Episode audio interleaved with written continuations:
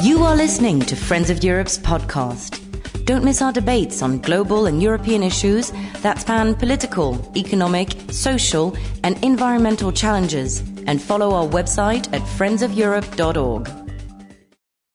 Ladies and gentlemen, good afternoon. Welcome to what I think is a, very special Friends of Europe occasion. My name is Giles Merritt. I'm the chairman of Friends of Europe. And I, I have a sort of sinecure, a, a job without much to do. First of all, to introduce His Royal Highness Prince Al Hassan Al Talal, who I think is a man who not only needs no introduction, but when I came in, I, following him, I, I found he was shaking hands with so many people in the audience. So it's it's uh, clear that he is a man who, I think, his his reputation over the years as one of the great thinkers and humanitarians not just in his own neck of the woods, Jordan and the eastern Mediterranean, but I think around the world. I think everybody knows he's worked very closely with a whole lot of major organizations, notably the United Nations, on resource issues, but also International Crisis Group and so on. And today he's going to he's going to be in conversation with Shada Islam, who everybody in Brussels knows as as first of all the the boss of Friends of Europe's development as well as Asia side, but also as somebody who I think uh, is well known for asking shrewd questions. So I'm going to be listening very attentively to, to what she has to ask Prince Hassan. After their conversation, I'm going to throw it open to uh, to comments and questions from the audience, um, and we'll see how long um, uh, Shada keeps the conversation, and at what point I start to sort of detect that there are um, reactions coming from the floor. Be- before passing to Shada, I just want to say one thing. We are going to be talking today, as it says in the program, about the refugee crisis. The issue that I'm currently trying to put together a book on this, so I have a very deep personal interest. The issue we don't talk about nearly enough is aging, shrinking Europe's need for more people and young people, and how we're going to to bridge cultural and religious divides and gaps here in Europe. And it seems to me that one of the problems we have in Europe is the extent to which we talk about the refugee crisis, we see it as other people's crisis that is coming our way that we resist. We don't see it nearly enough as the opportunity that we need to keep Europe's economy and society buoyant. I hope that we can touch on some of these issues during the course of the hour that we have. Shada, the floor is yours. Thank you very much. Uh, good afternoon, everyone, and thank you, Giles, for those kind words. Your Royal Highness, an honor to have this conversation with you. We're delighted at Friends of Europe to have you here. First of all, as some rules of the game, I hope all of you have picked up our fact sheet drawn up by my colleague Amanda Rowe, and you'll see this puts things in context about the refugee, uh, quote unquote, crisis that we face today. Uh, the rules of the game also, Giles, you set them out. I'm going to ask His Royal Highness some questions, uh, and then we will very rapidly throw the floor open to you, your comments and questions. So please do keep thinking and put your uh, brain hats on. Um, Royal Highness, I'm going to first ask you a question about our situation here in Europe. Um, the refugee crisis, quote unquote, has become a very political issue, as you know. We've seen populist far right uh, rising and uh, talking about refugees in very derogatory terms. The general public has been quite compassionate and welcoming, but the tide seems to be turning as well. And there is suspicion uh, about refugees and asylum seekers, migrants, uh, if you like. Now, Jordan, uh, as you will see from our fact sheet, has received millions of refugees, Palestinians, and now, of course, Syrians as well. From your perspective, Your Royal Highness, what could we in Europe be doing better?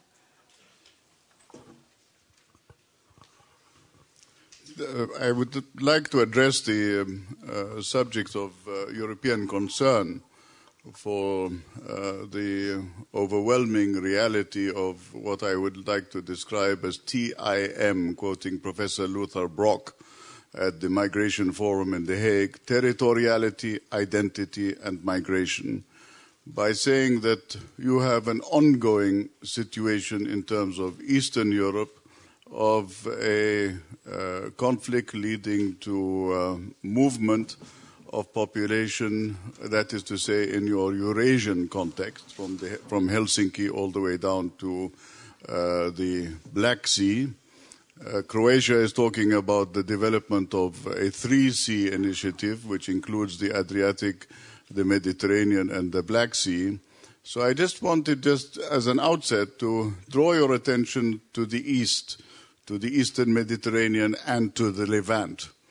Uh, as far as being on your front door, so to speak, Turkey, Lebanon, and Jordan are hosting 4.7 million refugees, of whom 1.4 million refugees are from Syria in Jordan today.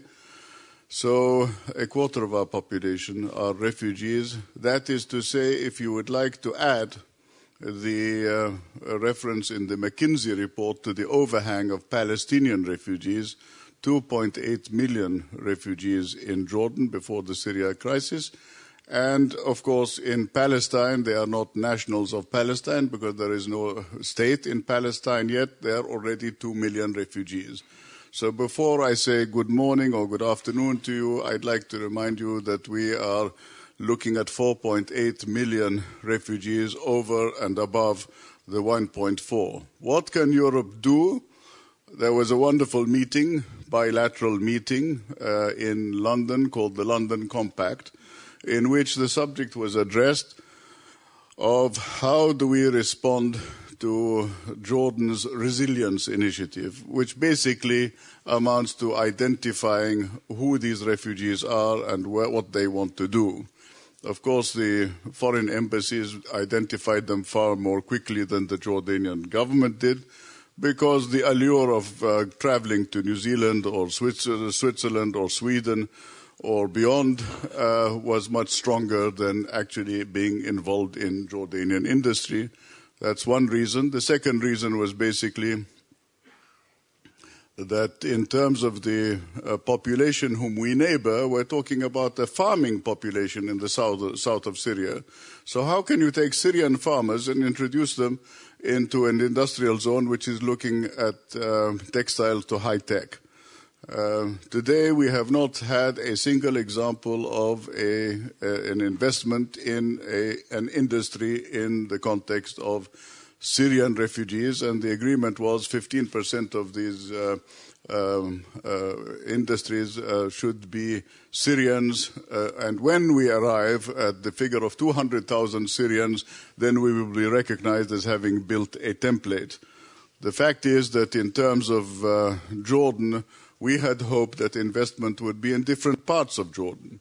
there is um, uh, the suggestion being made that after the Incirlik controversy between German parliamentarians being allowed to enter Incirlik in Turkey or not, that possibly a new location might be chosen, Cyprus or Jordan. My hope is that Jordan would be considered seriously because the uh, eastern panhandle of Jordan, if you remember, we look like a pan. The handle is the northeastern part, which goes to the Iraqi, uh, Syrian, Saudi border uh, could be developed. We're 91,000 kilometers, square kilometers of Jordan, but the fact is that urbanization of Amman has uh, uh, developed at such a rate with urban refugees um, and uh, uh, national refugees moving into uh, the capital that it is very difficult to talk about 10 or 20 years. We're told 17 years is the average life expectancy of a refugee. So my answer in a roundabout way is to say to you, not only for you is it a political uh, problem in uh, terms of uh, uh, Mrs. Merkel welcoming the refugees with open arms and then uh, taking a very correct uh, stabilizing action in terms of saying we will uh, jointly vet these refugees in terms of their, their capabilities. Uh, and, uh, but at the same time, I think what should be done is to develop a task force which can think jointly in partnership as to the what if politics moves to policy. So if it's going to be 10 years or 17 years, we can't continue beggaring the issue on a hand to mouth basis. 38% of the refugees of the world are now more or less in our Levant region. So the disconnect between policy, politics, and what's actually being done, uh, Royal Highness, thank you for pointing that out, and also that investments perhaps are not going in the right direction. Uh, a recent report, I think actually just today by Refugees International, talks about how the EU is disregarding human rights and international law in its desperation to so slow refugee boat crossings across the Mediterranean Sea. Does that worry you as well? That human rights are being disregarded on this very, very important humanitarian issue? I was very interested to see that um, it was an open door policy when um, European navies and uh, armies and air forces were um, involved, engaged in Libya. Uh, today, when the subject of boats capsizing in the Mediterranean Sea, international law tells us that only the Libyan Navy in a country with uh, no central government, with no armed forces, only the Libyan Navy is allowed to rescue these people. And these people, of course, are uh, mercilessly exploited by the um, uh, people smugglers. So I, I, do want to say that in terms of a regional security perspective, security has to be humanized.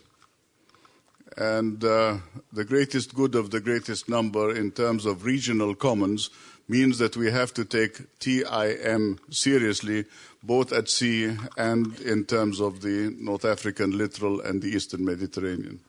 So, one of the things, uh, Royal Highness, that also worries us are constant reports of children, unaccompanied children refugees. Hundreds of thousands in, uh, in Jordan, but also in camps here in Europe, in Calais as well, still uh, many refugees. What, what is Jordan doing about the children, these unaccompanied children that are such a burden on, on our consciences, really? Not only are they unaccompanied, but 80% of the um, largest refugee camp in Jordan, Zaatari camp, are children. Uh, in addition to which, um, I want to add that with the CTE, counter-terrorist uh, and CVE, counter-violent extremism programs, which have been budgeted by USAID or DFID, for example, the emphasis is on uh, hard security rather than on soft security. So when you talk about mental health, for example, our national mental health program was updated to 2010 but we are aware of the fact that uh, post-traumatic stress disorder is a common denominator between suffering children from Yemen to Somalia uh, to our Levant region and beyond. Uh, secondly, when we talk about food, stunting is caused by uh, malnutrition. And working with the World Food Programme, I have learned uh, that lipid foods are required, that is to say, encouraging local industry to develop lipid foods which could help at least in uh, addressing the subject of uh, uh, stunting by giving nutritious food to young people. As far as education is concerned, were it not for UNICEF and 300 schools, the Makani schools all over Jordan, we would not have a compensation for the overworked Ministry of Education in a second shift system. And there we are uh, uh, educating not only Jordanians, but Palestinians, Iraqis, Syrians. There is no discrimination. But what do you do when the situation is such that you now have 49 nationalities of refugees? The people who come back through Suez not able to cross the Mediterranean, clamoring to cross into Israel or uh, points east, all are uh, effectively uh, prone to exploitation. So, body part smuggling, um, uh, abuse of children, all of these issues are part and parcel of the difficulty of claiming even to manage the crisis in terms of a, what we hope will not be a lost generation. Your Highness, I, I know that on this trip you've um, been talking to a number of EU leaders in the institutions. I know also that you have very immediate and privileged access to a lot of national leaders around Europe. My question is this looking beyond the immediate drama of the refugee crisis, looking ahead, say 10, 15, 20 years, how do you see this, this situation, intolerable situation in your own country, and very politically dangerous situation in large parts of uh, the European neighborhood? How do you see it all developing? There are a number of elephants in the room, if one can talk about elephants in plural. One of them was very clear, clearly the resolution of 35 countries with the participation of uh, President Trump in a conversation in Riyadh, which sounded to me more than a monologue, uh, a monologue about the need for dialogue. At least that's how I understood it. And uh, it, we noticed with great interest that uh, Iran and Syria were excluded from this conversation, which I find somewhat alarming because uh, we're basically changing uh, the um, objective of defining an external enemy to speak about Iran as though the fitna, the uh, uh, division between Muslims, Sunni and Shia, is going to be turned into a fissure, a crevasse. And, and we are all supposed, supposed to accept that. Now, I just like to say, in terms of uh, uh, poli- politics, uh, a, f- a few months ago, I was asked by an American, gee, Iraq is Sunni and Shia. Are you a Sunni Muslim? I said, no, I'm a very cloudy Muslim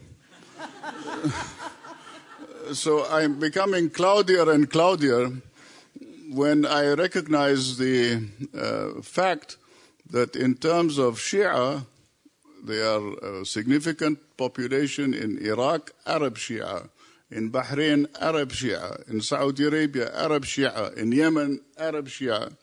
So I don't know who benefits, other than the war machine and the war industry, from inviting future conflict and I come to the conclusion that in terms of stabilization of our region, stabilization of the Levant, war is cheaper, more economical to some, than waging peace. And this I find is a great uh, tragedy. As far as climate change is concerned, I was on the telephone with people from the World Bank yesterday. I get the impression that the Climate Change Fund uh, might be looking at our immediate region. As you know, we are divided between the desert and the zone, as it was known to Gertrude Bell. Today we are divided between the hydrocarbons and the carbohydrates.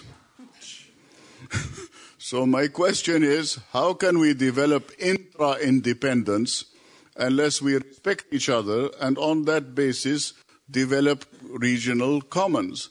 One of those regional commons, as we address the subject of refugees, once again, is food and nutrition. Uh, Dubai represents a hub now, which has been rather uh, tested uh, to the limits in terms of supporting the situation in the Yemen. Can we consider that the Red Sea situation, not least of all Somalia, is facing famine? And I, I would like to emphasize the importance of human dignity in terms of the equation. It's not sustainability and development with a centerpiece of a correlation whereby triumphalist investment is important. The investment, if it is to come, should be into capital, yes, but human capital. human dignity. And in that way, we defy the uh, facile theory that security is weapons of mass destruction, what the experts call basic security alone. Uh, the war on terror, what the experts call current security alone, but move also to the question of changing the realities on the ground by investing in human uh, beings who should be the friends of the projection uh, over the uh, coming years. Uh, through the creation, as I am trying to promote in uh, this uh, short visit with um, the leading luminaries that I have met in the EU, trying to promote a process. Helsinki process was based largely on Helsinki Citizens Assembly. Can we consider the creation of a Middle East Citizens Assembly? Your Highness, um, before we started this conversation, Shada and I put our heads together and looking at the at the participation list, we decided that there are so many experts here that we, we must avoid monopolizing Prince Hassan. So I'd like to get an idea of how many people at this point would like to come in with a comment. I can see one hand there. Let's let's start with you. Let's have a microphone here, if we may. So the microphones are in the armrest. Uh, you have to open the armrest, and there you are. So please, for everyone else as well, in the armrest. And perhaps stand up and introduce yourself so we know where the question's coming from. Yes, hello. Hello, can you hear me? I think you're in business. Yeah. Yep. Uh, I'm Valentina Pop with the Wall Street Journal, and I was wondering uh, how these um, compacts that the European Union had offered to several countries, including Jordan, um, these special or updated partnerships on migration. Uh, well, how how have how is it working on the ground? And um, part of it was also talk about a DCFTA with Jordan. It has a, a, deep and comprehensive free trade agreement. Um, has any work on that started yet? Thank you. I think I um, commented on the first part of your question in my remarks, and in that context, I just want to say that the compact, as it relates to Jordan, was particular to the Jordanian initiative. I mean, I'm coming here to talk to you about Jordanian thinking. So the concept of the resilience plan came out of Jordan. And the resilience plan was streamed into uh, eight different um, uh, priorities in terms of identifying the productive capacity of the uh, population by developing, for example, what we've just discussed in the EU, the creation of a regional, possibly let's call it national from the beginning, knowledge base. In terms of demography, I'd like to remind you and remind myself that when Bradford Morse was the then the head of UNDP, we met in Rio in uh, a conference entitled uh, transfer of technology to developing countries. In those days, we spoke about data for the 70s, 80s, and 90s. Now we speak about informatics and, and beyond that to knowledge. I would like to suggest that the compact should look into leapfrogging in terms of qualifications of young skilled people to enter industry 4 even those who talk about digital are talking about the past of uh, at least 10 years ago, bridging the digital divide. So we are basically um, blind if we do not deepen our knowledge. I'd love to see the Wall Street Journal calling for Psephology, P S E P H O L O G Y. The knowledge of the people, turning the figures into citizens, building citizenship. One of the basic problems of the compact is that it is bilateral, what I call binary pathology. Doing things dif- uh, the difficult way in one on one. But nobody is talking about uh, trans border investment. And in that sense, we are already providing nutritious uh, food supplies on a daily basis to our neighboring populations in southern Syria. So once again, I want to ask myself the question, in your presence, when can we talk about the consequences of the Syria crisis in terms of uh, the World Bank possibly and others taking the lead in the creation of institutions? Every war in the world has created institutions, including Bretton Woods and Dumbarton Oaks. We have no institutions in our region, no economic and social council, no bank, no zakat fund. Why can't we say to the Muslims, you're so keen on your Muslim identity, why don't you develop institutions? My name was once floated as a possible High Commissioner for Refugees. I think the reason why I never got there, not that I tried particularly hard, because when you're a prince, you already are handicapped, you know, but uh, was uh, I would have stood up and said to the Muslim world, 80% of the world's refugees are Muslim. What are you doing about it? So what about a universal, accountable zakat funds that looks at the wanderers, the refugees in all their different categories, instead of a compact that refers to High Commissioner for Refugees, I, IOM, International Organization of Migrant, uh, IDPs, DPs, UNRWA, Palestinian refugees, each one in his own category. What about talking about the carrying capacity of the Levant? So I came here to promote um, ideas, and I would like to um, say that in terms of the DCFT,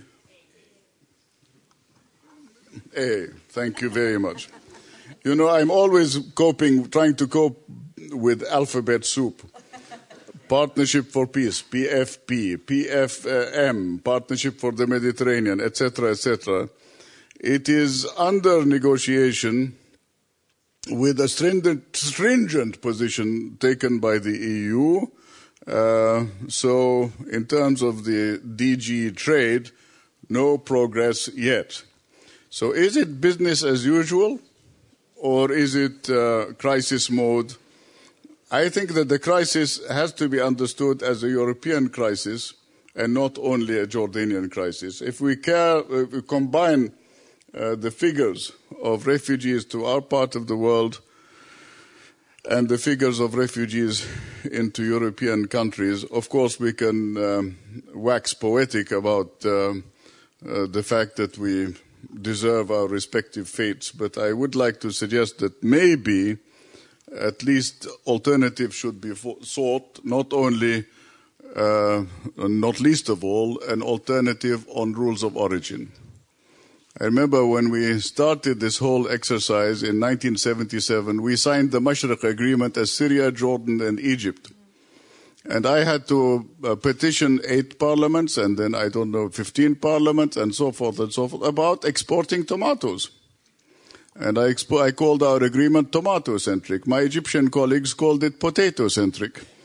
So the question is do you want a stable Levant or not? And is the alternative not the black economy of uh, crime, not to mention um, uh, politicized religion, the ideology of the sociopaths? Thank you.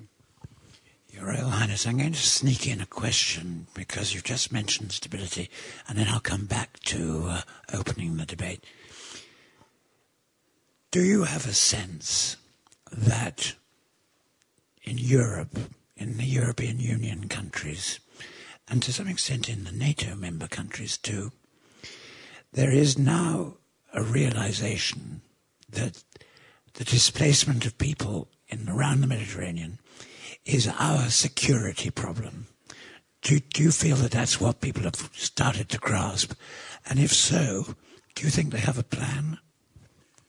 I would like to be optimistic and to answer the first part of your question by saying, yes, I do feel that Europe recognizes that this is our security problem.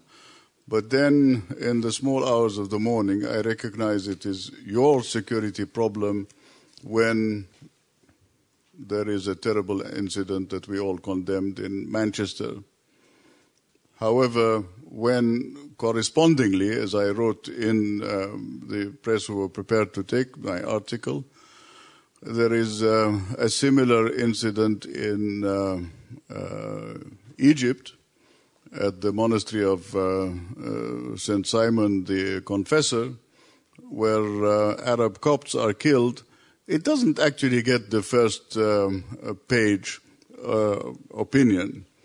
And so I'm really quite worried that uh, in reality, the horrors that are taking place every day, from Afghanistan to Libya, from Yemen to uh, uh, Syria, are um, somebody else's issue, somebody else's problem. Maybe they're a, they are a coalition problem or they are a NATO problem.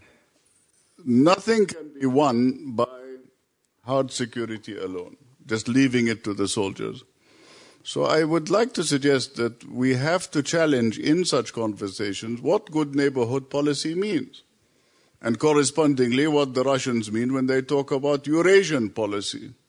Are we talking about stabilizing a region from Helsinki to the Black Sea and then stabilizing a region in terms of the Eastern Mediterranean? Let me remind you of new opportunities. There are 23,000 square kilometers of gas in the Eastern Mediterranean today.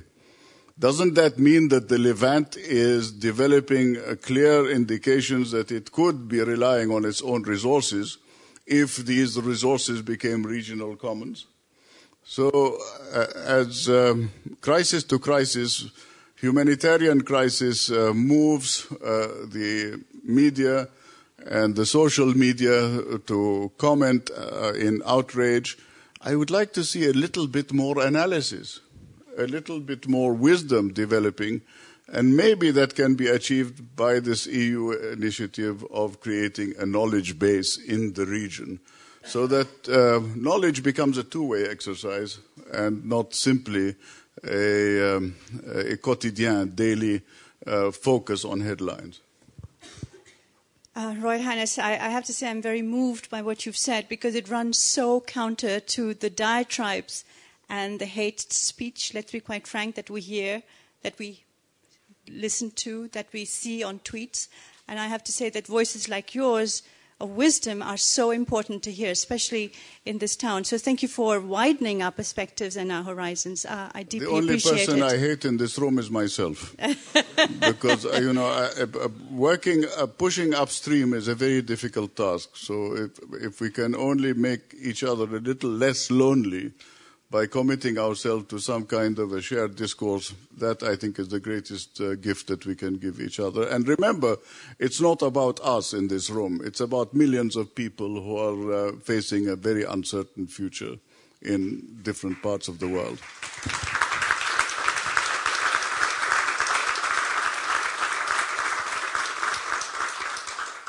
So what we really need are more cloudy Muslims, as you called yourself. Thank you. So, so long as the clouds precipitate. yes, please. Let's let's get some more questions uh, from the from the floor. Mohammed, please. Uh, you know the press way of doing things. Yes, short and short and snappy. Um, not more than 10 minutes. Oh, yes, in your dreams. Well, thank you very much. Uh, my name is Mohammed Rajai Barakat. I'm Euro, Euro Arab citizen. Uh, your High, Royal Highness, uh, what's your secret in Jordan? Here in Europe, we have 500 uh, million citizens, and we have less than 1 million refugees, and we consider it as a threat. What's about Jordan? What's your secret to, to, to face this crisis? Other question, you spoke about European crisis what about the moral responsibility of EU in what's happening now in Arab countries? They promised, they encouraged Arabs to make uh, revolution, Arab Spring, and now uh, we have problems, and I feel that Euro European Union uh, do uh, not do anything for that. And in case of a new war between Sunnis and Shias, what are going to be the, the consequences for first of all, Jordan, and also for EU member states countries. Thank you very much. Well, in terms of the new world or the new order, I would like to remind you that I worked uh, and remind myself from 81 to 88 with the International uh, Independent Commission for Humanitarian Issues. Uh, every year, the Secretary General invited us to address the General Assembly on three topics man against man, war and its consequences, man against nature, deforestation, uh, and man-made disasters from Chernobyl uh, to Fukushima in uh, modern times. So I would like to suggest that maybe this ethic of human solidarity that has been called for by most recently and significantly Pope Francis is a nexus issue. Because when we speak about aqua vitae, for example, water for life, and we hear His Holiness addressing TED Talks, we are actually breaking new ground in terms of what is a significant resource. In terms of, uh, what was your second question, uh, please? The moral responsibility of the EU. Uh, the moral responsibility of the EU. I just like to remind you that the two so-called great wars were European wars, were they not? So if you ask in Israel what is the moral responsibility of the EU, you get a very clear answer. But of course, Israel is a country the size of New Jersey. It is uh, a country that is blessed with a Silicon Valley equivalent. It is a country that has all the options before it. You know, once upon a time, Shimon Peres said to me, You know, we're surrounded by enemies. I said to him, You think uh, you have a problem? I'm surrounded by friends. so, when you are in that privileged situation, when you are a genuine superpower, when you can clutch the hand of the President of the United States and uh, pledge yourself to a future of uh, bonding, you are, in a sense, too powerful. And my question to Israeli academics who tell me, well, we are endowed with so many scholars and so such intellect, my question to them is, I don't question the intellect, but I question the intellectual generosity. Are you prepared to consider that your scholarship could be used in building what Chaim once, what Weizmann and my great uncle once discussed in Versailles in 1918, a pluralist Levant, Arabs of, Jews of Arab culture, Christians of Arab culture, Muslims of Arab culture, or has the hostility which started in a European context, anti-Semitism of the 20s, 30s and 40s and beyond, made it impossible for us to ha- develop a vision, a concept of a stable Levant. This is the point that as far as the moral responsibility is concerned, it astounds me that Mrs. May, for example, speaks about the importance of celebrating the Balfour Declaration without remembering the context of the Balfour Declaration, not remembering that people in Palestine are still under occupation. And uh, in terms of this issue, I would like to suggest that this year, more or less last year, next year, our Sykes-Picot, the Hussein McMahon correspondence, the Versailles Conference. It may be double Dutch to some of you, if I can use that expression in Brussels. But uh, to us, it is like yesterday. You simply have to address the provenance of the problems in the region and then develop a moral responsibility. And so, in this regard, um, I think, yes, there is much more to be done uh, to change the so called interfaith dialogue into a dialogue of values between those who believe or those who not believe. But at least to develop an association, what I call in Arabic, Hizb al Fudul, Hilf al Fudul, of the virtuous. We have enough virtual reality. Can we develop some virtuous reality? I would like to thank Pax Christi Holland. I'd like to thank people in need from Prague to Bratislava. I would like to thank uh, Caritas, CARE, the people who are actually on the ground dealing with the people in difficult times. These are the pioneers of maybe a European moral initiative uh, expedition of blue overalls, not only blue helmets, to keep the peace, to manage the crisis, but to resolve at least uh, in baby steps the crisis that is facing the people who are most vulnerable. And your first question was, what is our secret? Yes. Uh, well, our secret is subjective because 1948 we had a war and refugees. 1965, uh, for, for 56, there was a tripartite invasion of the Suez Canal zone, which made Israel a nuclear power. And Anthony Nutting left the British cabinet because he said, I cannot accept that a, a, an eight year old country can be a nuclear power that will make peace with its neighbors. 1967, we entered in the most stupid catastrophe of our time. Of course, the Israelis get upset because how can we call a year in which they uh, regained Palestinian territories, whatever that means, a catastrophe. After all, this was the beginning of uh, the brave new world for, uh, for Israel. I don't want to sound uh, cynical or sarcastic, but I do find it very difficult to talk to ideologues wherever they may be, whether they're Islamicist or whether they're Judaicist or Christianicist.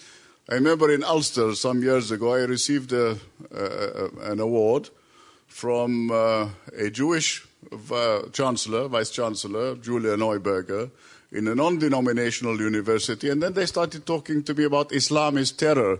So I said, look, I'm in Ulster, guys. Uh, can I talk about Christianist terror? They said, no, terror is terror.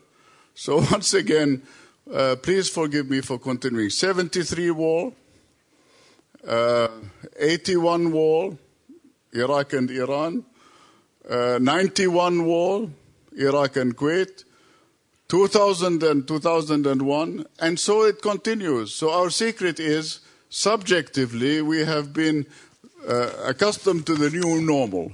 That whenever we are just about to talk about GDP coming up to some kind of healthy rate of growth, we might have been actually a self-sustaining country in 1967, were it not for the 67 war. We have to be hit on the head. And the we is not only Jordan, Lebanon, the Palestinians, arguably some of the most educated people in the region. I'm going to sneak in a question as well. You, uh, Your Royal Highness, you talked about the blue overalls, but if you look worldwide and even in Europe, the space for NGOs, non-governmental organizations, charities, uh, Solidarity Corps, etc., is actually shrinking. Does that worry you? Well, I consider myself to be an NGO, a non-governmental organism. so it, it's a wonderful opportunity to talk to power and also to receive the vibes of thousands of young people from all over the region. One of them said to me from Tunisia the other day, because I chaired the Arab Thought Forum, he said, I don't know anything about you, but I hear that you're clean. So I take that as a, a recognition of something.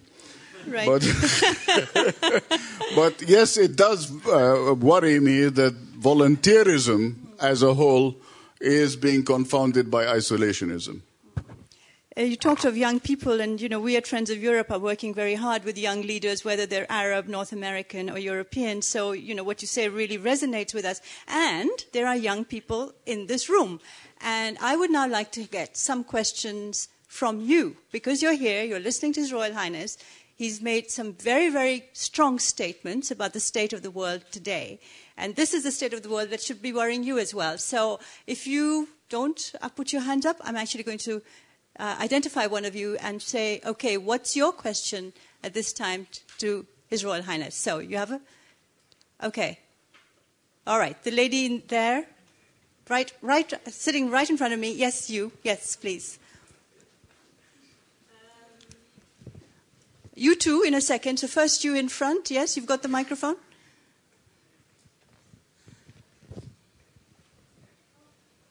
You can go ahead. Um, okay, the one who has it now. Go ahead, please. Um, well, I wasn't expecting to be called on, but I guess in general, um, what role do you see the youth playing in this refugee crisis? Um, I guess to us, we've it's been going on for a while, um, and it's hard to see an end to it. So I'm kind of wondering how you see the youth playing a role. Right. Uh, direct answer in developing life skills. I, I don't know if you heard my answer in developing life skills for refugees. In talking to the refugees, I have recognized in sitting with uh, various of the NGOs and new NGOs uh, the importance of what I call walking volcanoes. A young man who has a severe speech impediment is assisted by the um, psychosociotherapist to get over that speech impediment. When he starts speaking, he is so aware of himself that he explains to you that one of the reasons why he's angry is not only the speech impediment, but he's fed up with being an air conditioning engineer and he wants to uh, work in mobile telephones, which he's doing successfully now. The barrow boy who has a hernia from pushing a hernia around and watching his brothers going to school and he being the youngest have, is the brightest, happens to be the brightest um, button in the family has been deprived of the chance. Now he is in school and doing very well. The young lady who wants to uh, become a hairdresser and to- is told by the disapproving Islamicist, whatever they're called, a gentleman with long beards, that this is un-Islamic for whatever reason. You know, this is one thing about hijab and about uh, hairdressing and ladies' appearance. I never thought that the Almighty was in the haute couture business. you know, but um, anyway, I mean, I, I, go around saying outrageous things like that. There was a guy with a beard the other day and he said, It is better to die a martyr than it is to uh, die in your bed. I said, I assume you're speaking from experience. but I, I, do want to say that were it not for these young, dedicated volunteers, we would not know the real story of what is happening to some of our refugee population. And the more partnerships they can create with uh, friends abroad, the better it will be. Thank you. Uh, your turn now, and please, uh, I want to see more hands going up, but I did say I would give you the floor. Uh, that's yes. why I spoke, by the way, of very Middle quickly. East Citizens Assembly, if you recall in my introduction. Yes, very, very quick. And identify yourself, please. Yeah, yeah it's on. This is on. Okay. Hi, um, I'm Lucy Ryan, British by work here in Brussels um, for University. Um, but I, I maintain interest in the refugee crisis, but particularly unaccompanied minors. And so you um, you mentioned um, some of the, the, diverse issues that face unaccompanied minors, for example, uh, struggles with mental health and PTSD, etc. Um, and I wanted to to have a bit more of an insight into the situation of unaccompanied minors in Jordan, right. and um, what do you feel is the best so- solution that, yes. that could be offered? Yeah. Before you answer, sir, I'm going to take a few more questions. So there were the hands that went up right at the back, the gentleman first, and then the lady, and then I'll come to you. Please stand up because we can't really see you. Uh, they're in the armrest. And now we have a microphone. No? Brandon first. Brandon, just use this mic. Hi. Thanks. You have to push button. Hi, my name is Brendan from uh, One. Uh, we're a development NGO. I wanted to ask a question, kind of following up on the, the youth participation um, about education. Uh, you mentioned the second shift schools in Jordan, uh, which seems like a really innovative way to, to increase school enrollment, especially for refugees. Um, but I mean, the, the crisis in the region is, is, is seems to stagnate. Uh, I think the last report I saw said about 500,000 uh, refugee children in the region were still out of school. In Jordan, you know, it's about 80,000. This is something that, they, that they've been working on continuously year after year. And I think the last figures from, from 2016 were that 3.6 million refugee children were out of education. Question, so I just want to ask you, what do you think we need to do to, to make progress on this and, and really concretely bring those figures down? Right. Thank you very much. Let's take the young lady there. Hi, I'm Kate Jackson, representing the BIC, and I was just wondering you were speaking about institutional size and lack of solutions, regional solutions uh, in the Middle East. And so, do you think there's anything that perhaps some of the larger institutions in Europe uh, could do to help promote the development of more regional solutions and regional organizations forming? Thank you very much. And the gentleman here in the second row, the armrest and the button. Yeah. Yep. Michael Villa, can you? Yes, yeah. yes. Michael Villa, um, founder of Sustainable Energy for the Middle East. Um, uh, refugees means uh, uh, mining uh, resources, uh, basic needs, uh, water, energy, food resources. Um, what do you think about the development of uh, uh, renewables technologies, energy efficiency that tackle uh, um, the energy, food, water nexus? there is, we think, a responsibility of the European Union to drive this private investments uh, and uh, uh, try to establish also a regional energy cooperation on equal terms, uh, also on the basis of these new technologies. Thank you. Thank you. Very, very good. Anyone else want to come in at this point? Last chance. Yes. Yes, please. Is there? Okay. Okay, I'll take you as well. Please have, yeah. Thank you so much. My name is Egle. I'm representing International Rescue Committee and uh, Behold Europe. Um, previously, before the your insights, thank you so much, by the way, for them. It was mentioned that today's narrative is more about the someone else's crisis, someone else's problem, rather than opportunity for Europe and our moral responsibility. So my question would be, how can we change that narrative um, and really help overcome populism, as that really significantly affects the policy, the public's opinion, and also political will? Thank you. And the final question from the lady at the back. Keep your hand up, please. Yeah. Hi, my name is Solveig Hieronimus. I'm a partner at McKinsey.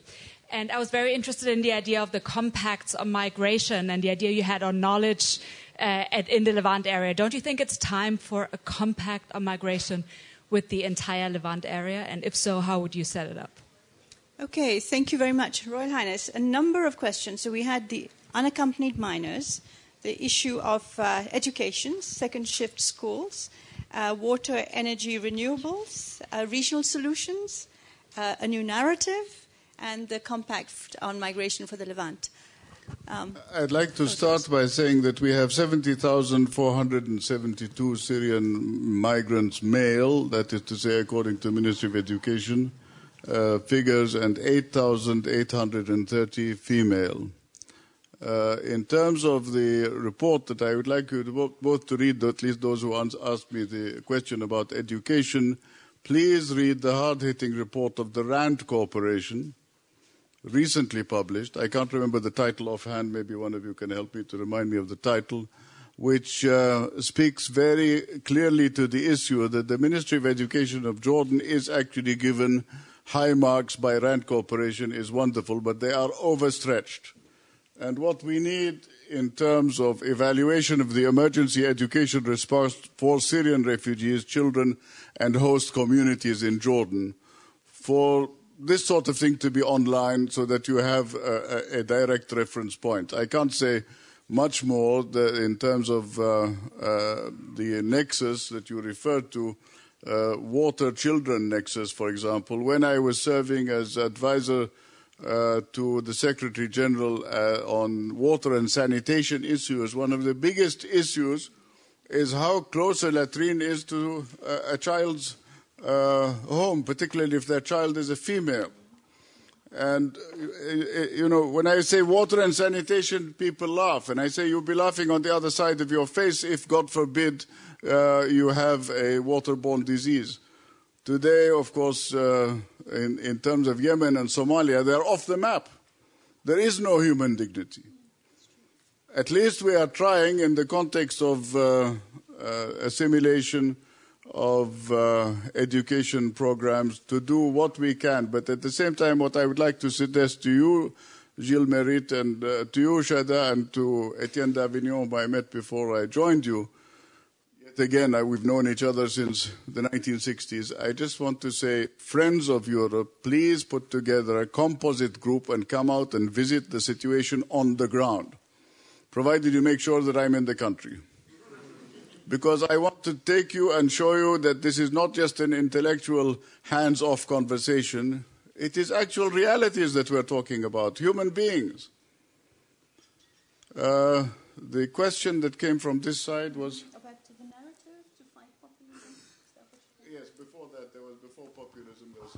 Regional solutions for problems. Regional solutions and institutions. I want to ask you yes, the Visegrad four countries have a lot to offer us in terms of transitional democracy. Uh, so, the, secondly, uh, I'd like to point out that the concept of a regional development bank is rather ironically in one of the richest parts of the world and yet most deprived in terms of the absence of institutions. So the time has come to uh, remember that um, the initiatives I hope were taken by the international finance community, including the Asian Bank and the uh, uh, Arab sovereign wealth funds. I've always laughed about sovereign wealth. It's a bit like military intelligence, a contradiction in terms. and I'm quoting uh, Groucho Marx, so I'm a, a, Marxist of the Groucho kind. you know, uh, it, it is a, a, sadness that we are not developing these institutions at the right level. That is to say, if you look at the apex of our political government in the region and in the world, maybe, there's very little oxygen getting in there. And the push is coming from the youth the youth have to be recognized in terms of their views. We can't leave uh, politics to the iconic figures who, in terms of populism, seem to be profiting from their iconic status. And it is about status, isn't it? The egos have landed. so I think it's about time that we did something about I and I and I and started to talk about we, talking about uh, collegial efforts to address a common problem. I mean, here are these wonderful development goals and sustainable development goals, and they all talk about regional commons. And yet we can't even talk about, unless you listen to the governor of California mercifully, who may be going to join Mr. Juncker and um, uh, the Chinese leadership, we can't even talk about climate change without being careful to be not to be too politically incorrect.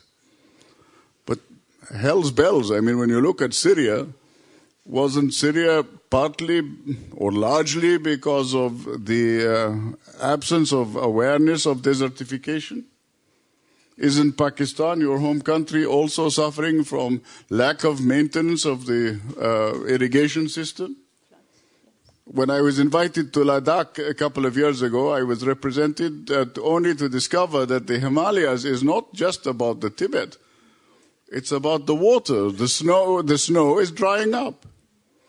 So I, I, I would like to suggest that uh, maybe in terms of imagination, once I attended a meeting at the Sorbonne, I was the last day of a seven day meeting, and I came together with um, Boutros Boutros Ghali on the side of the French moderator at the time, and on the other side they had uh, Um, um, uh, Mr. Geremek, the late uh, foreign minister of Poland, and Elie Wiesel.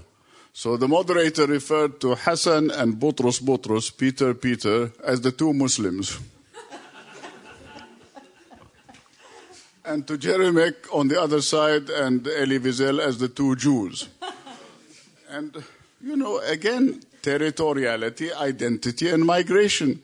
Isn't it possible to see through the stereotypes and start speaking of identity in real terms? Anyway, can that become the new real no, what is it? The new normal? Your Highness, we have we've more or less reached the end of our time. I just want to close with one very short question we are on the threshold, I think everybody in this room knows, of the migration season. Last year there was a bit of a dip because of the Turkish deal. This year we see people coming, and already drownings across the Mediterranean, people coming from Libya, where there is in effect no government to do a deal with. My question is this the trends are not good.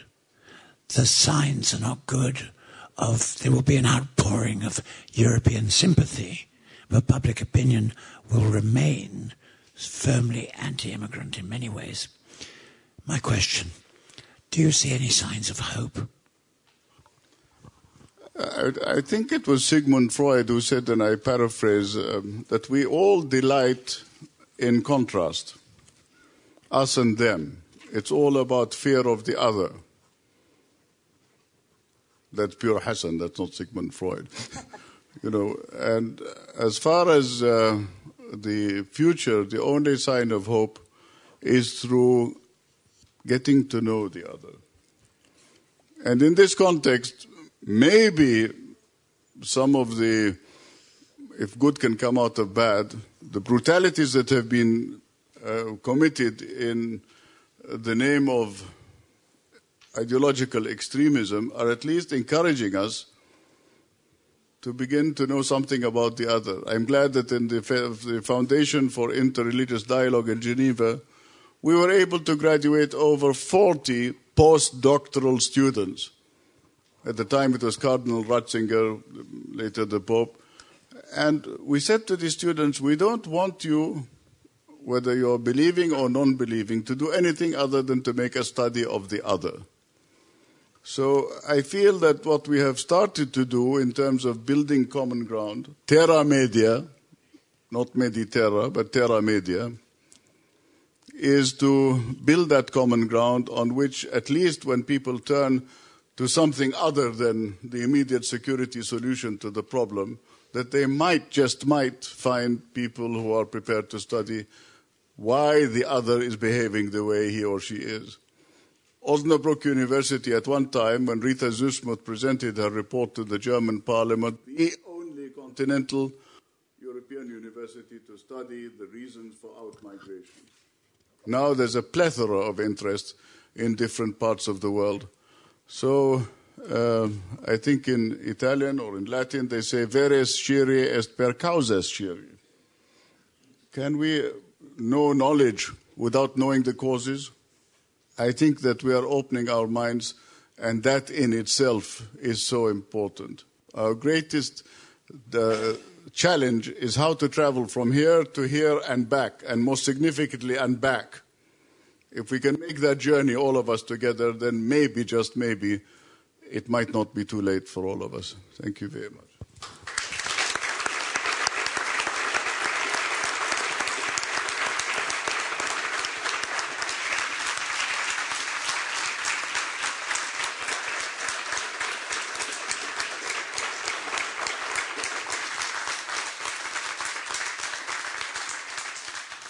Thank you so much, Your Royal Highness. I think you have inspired us. You've woken up our imaginations and I hope our intelligence. And you've talked about inclusion in a way that I think will move all of us here. And I hope, and we see a lot of young people, and that always gives us hope at Friends of Europe when we see such diversity in our audiences. So thank you all for being here. And Your Royal Highness, thank you so much for inspiring us.